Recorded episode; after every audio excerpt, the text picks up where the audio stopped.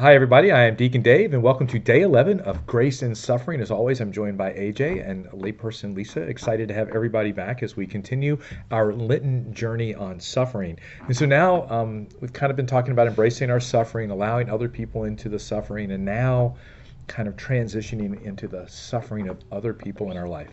Yeah. So I'll start off by saying that um, one of the reasons that um, we might not allow people to enter into our suffering is we may think that they wouldn't want to enter into our suffering. It's Right. like they got enough other things to worry about. Why would they want to enter into my suffering? And I think that's a very easy reason um, that could prevent us from, you know, even asking for help in a certain situation. Um, as I mentioned earlier, Jeff and I realized that we were going to need help, uh, and we had the fortune at our church at St. Stephen um, that that community was already used to pitching in to help people. Um, unfortunately, there was an, another gentleman in the parish who had had ALS, and they formed a community that helped him. And when they found out Jeff had been diagnosed, they actually were eager um, to help Jeff and I because they understood the value of entering into the suffering of someone else. And, and these were a lot of people that didn't know us at all. Um, they just knew the power that God could work in that suffering. So as we talk about, um, you know, us personally wanted to wanting to enter into the suffering of someone else, especially the suffering of someone maybe that we have never met before, um, it can be uncomfortable. Um, that's a, a very natural reason. Um, you know, the first time I uh, met people who had what I would call physical limitations, like what Jeff ended up with ALS, I was nervous, didn't know how to act. You know, um, did you know was afraid of saying something wrong. Um, and one of the first things I think we need to realize is they're just people, just like Right. us, and they may be dealing with something more visible than what other people are dealing with.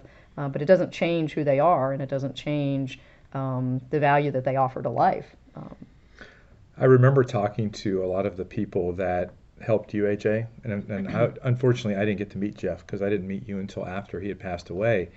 But in in the people recounting their visits to Jeff, right, they were having compassion. They were going to suffer with and to help y'all. They thought they were going to minister to Jeff.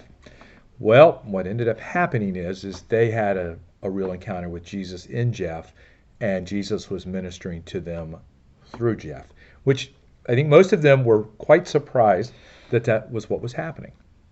I, I would agree with that. Um, and, you know, kind of gets to the, um, you know, another reason, uh, not just it being uncomfortable, but some people might think, oh, it'll be depressing. I'm going to go over there and here's this poor guy who has to use a machine to talk, da da da da. And uh, one of our friends, she would um, come over to see Jeff, spend time with him, helping him. She'd go home, and her family would be like, You're in such a better mood now. Whereas they might have thought that she might come back depressed and kind of down.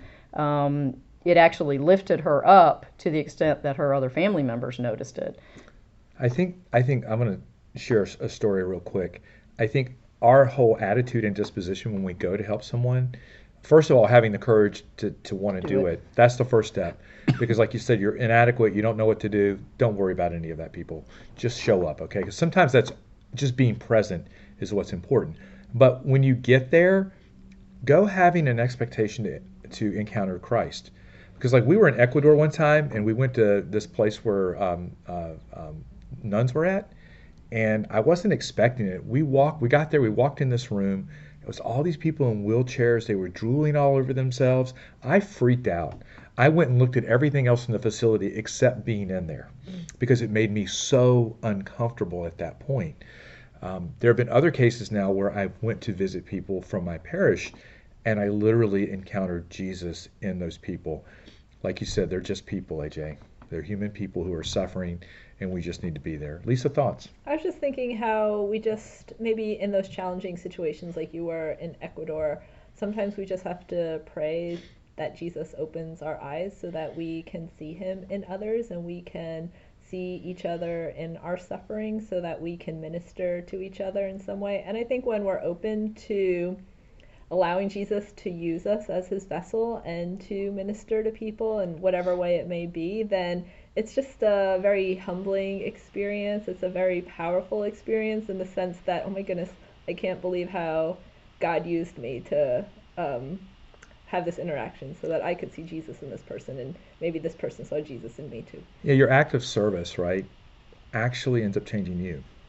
And so I would submit to everyone that, that Jesus' ultimate aim, okay, anytime we go to serve someone who is suffering, is obviously to go visit them, but it is ultimately for us to encounter Jesus in that person and to draw us into deeper relationship with Him. And and so we should never forget that. That's really Jesus is all about bringing everybody to Jesus. Right. AJ? And, and I don't want to pretend that every time someone came over, Jeff was in the best of moods and just, you know, brightened everybody's day. They came over um, at times where he was having a meltdown or, you know, con- crying uncontrollably or um, in pain or didn't want to interact with other people. Um, so the so the, the discomfort that can exist is a reality, um, even when you have seen the benefits that can result from it. How did they react most of the time, AJ? Was it difficult for them? or Well, what? honestly, it, it depended on the person. Um, there were some people that I felt like, um, and I'm sure they didn't avoid Jeff intentionally, but I do think there were people that just didn't feel strong enough to go and put themselves in that situation um, because it is uncomfortable and you don't know what to do. You know, what do you do when a grown man starts crying and you're not sure why? Um, it's it, it can feel embarrassing to you. You're assuming it's embarrassing to them. Um, but I think the most important thing is just to be present. Um, you don't have to say or do anything. Um, you can just be there, place your hand on them, um, try to read if that brings them comfort, or maybe that makes it worse. Um, it's a learning experience for all of us. Um, and you can't personalize it, right? Right. Because I think it would be easy to personalize it, and we're not there to have success or failure. We're there Right. to be be present. point. Yeah.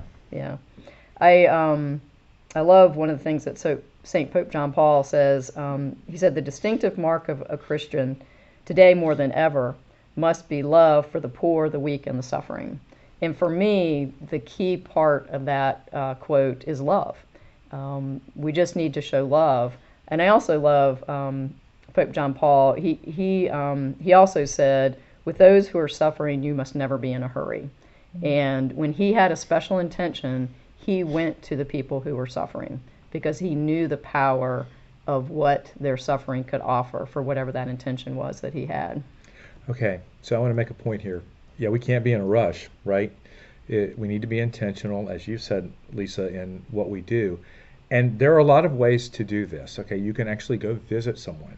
You can write someone a letter. You can send someone a card. You can pick up the phone and call them. There are a lot of ways where we can intentionally be present to someone else outside physically being there. And all of those things collectively are helpful to the people who are going through suffering and helpful to us as well. Absolutely. Lisa, any thoughts? No, I just think being present um, to people, no matter what their the situation, whether it's like even in like the grocery store, just being present, and so that um, I think just being present can brighten a day, no matter if it's uh, somebody you're just seeing in your daily routine or your daily uh, chores, or if it's someone that you're going to visit to um, help relieve a family member so they can get out of the house uh, and just be present.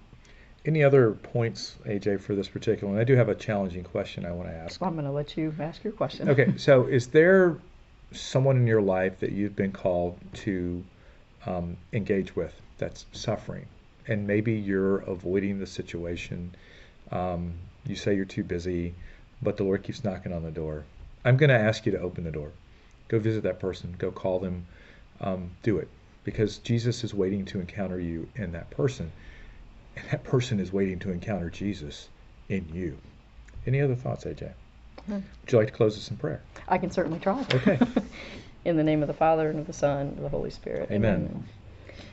I come today, God, first with thanks um, for the opportunity to meet others through our suffering and the hope that um, the suffering that each of us endure brings some comfort not only to us but to the people that encounter us.